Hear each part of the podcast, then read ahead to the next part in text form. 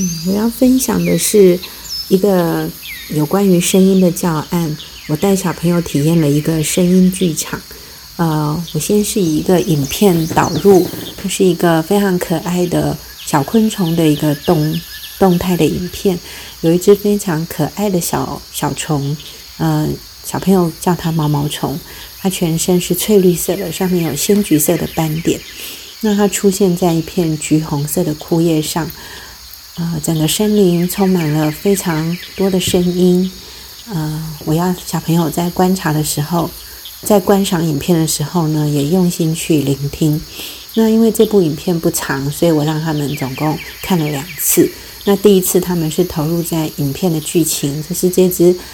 呃毛毛虫非常的可爱，它趴在。橘子色的枯叶上，想要寻找食物。然后他看到在阳光下非常亮丽的果实，但是他喜欢的是鲜美的绿叶。那透过他在森林里面寻找食物的过程，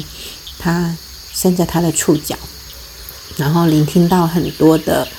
呃声音。嗯，小朋友第一次看的时候，就是会觉得这个。虫虫太可爱了，然后他们非常的开心。那第二次呢，我要他们去留意声音的变化，那他们开始会听到各种声音，然后让小朋友去发表。他们有听到，呃，呼呼呼的风声，然后叶子稀稀疏疏的声音，嗯，森林像那个，呃，如果风大一点，像那个海海浪一样的唰唰唰的声音，还有听到。虫鸣，还有听到鸟啼，有的小朋友甚至更细，他听到远远有小河哗啦哗啦的声音，还有呃可能会有小动物出现在丛林呃的脚步声，然后鸟振翅啪啪啪的声音，其实他们真的充满了各种鲜活的感官跟想象力，非常的可爱，发言的过程也非常的踊跃。嗯，当我们收集完这些声音之后呢，我要他们去寻找很细微的声音，甚至是听不到声音的声音啊，我就请他们看了第二次，然后这时候呢，他们就有了更细微的觉知啊。小朋友给我提供的都让我非常的惊艳，觉得好美哦。呃，有个小朋友提到蝴蝶拍动翅膀的声音，无声无息；影子走过的声音，鸦雀无声。呃，阳光洒落在森林的声音，极静悄然；还有花开的声音，还有蒲公英种子飞上天的声音，哦，这些都非常非常的美。还有羽毛飘落的声音，哇！我发现他们的感官好细致，他们可阳光走过叶片的声音，啊，是一份宁静，只有光走过的痕迹。然后呢，毛毛虫最后咔嚓咔嚓的咬着它的叶片，然后当它吃的很饱足的时候，它它吃的鼓鼓的，变成一只胖嘟嘟的虫，躺在树叶或者在趴在树枝上享受这个寂静的森林。所以透过这样的一个影片，他们收集了。声音，然后没有声音的声音，还有非常微弱的声音，然后我们透过文字编导，让它变成一个非常生动活泼的一个声音剧场。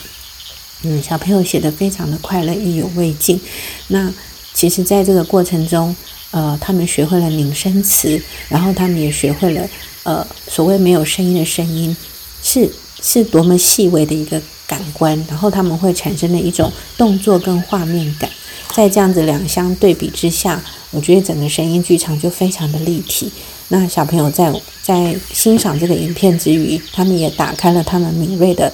听觉，然后他们的感官也变得更鲜活。因为透过声音，他可能还可以看到很多的色彩，感觉到呃我们平常可能没有注意的，像风走过的声音、月光洒落的声音、阳光洒落的声音，或水坡上的光点。或者是花开的声音，或者是蒲公英飞扬的声音，还有影子走过的声音，我觉得这些都非常非常的美。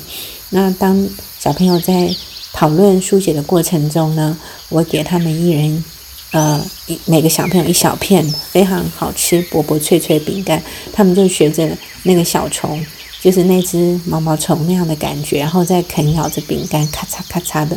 然后他们就觉得。太好玩了，因为这样在书写的过程中，感觉到毛毛虫在啃叶子的感觉。哇，那个声音是卡吱卡吱，咔咔咔，然后啃完一片又一片，然后意犹未尽，好好想要再吃一片，然后直到所有树枝上的叶片都被啃光。每每啃啃干啃啃掉一片叶子，就看到。一片蓝天，啃掉一片叶子就发现一朵白云。哇，他们又玩了好多的文字游戏。那透过这样子影片的欣赏跟寻找声音体验声音，还有感受无声之声，再加上透过实地的游戏，一边啃着饼干一边写作，啊，他们也也感受到毛毛虫它在这个啃食叶片的动态的各种模样，以及在叶片跟天空之间的变化。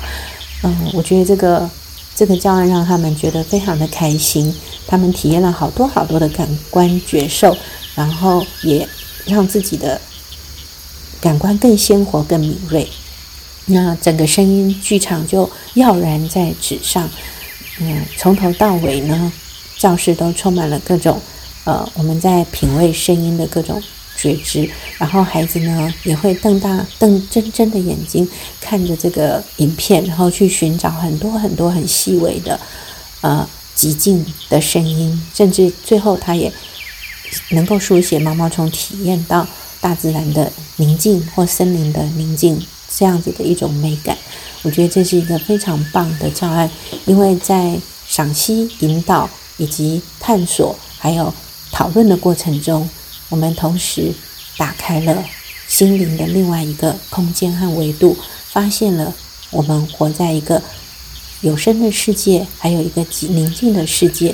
还有一个细微声音的世界。只要我们用我们的心去聆听、去谛听、去感受，其实他们也发现一个小小的影片，甚至是一只小小的毛毛虫，原来是这么的丰富，有那么多东西可以书写，觉得非常的开心。好，谢谢大家分享到这里。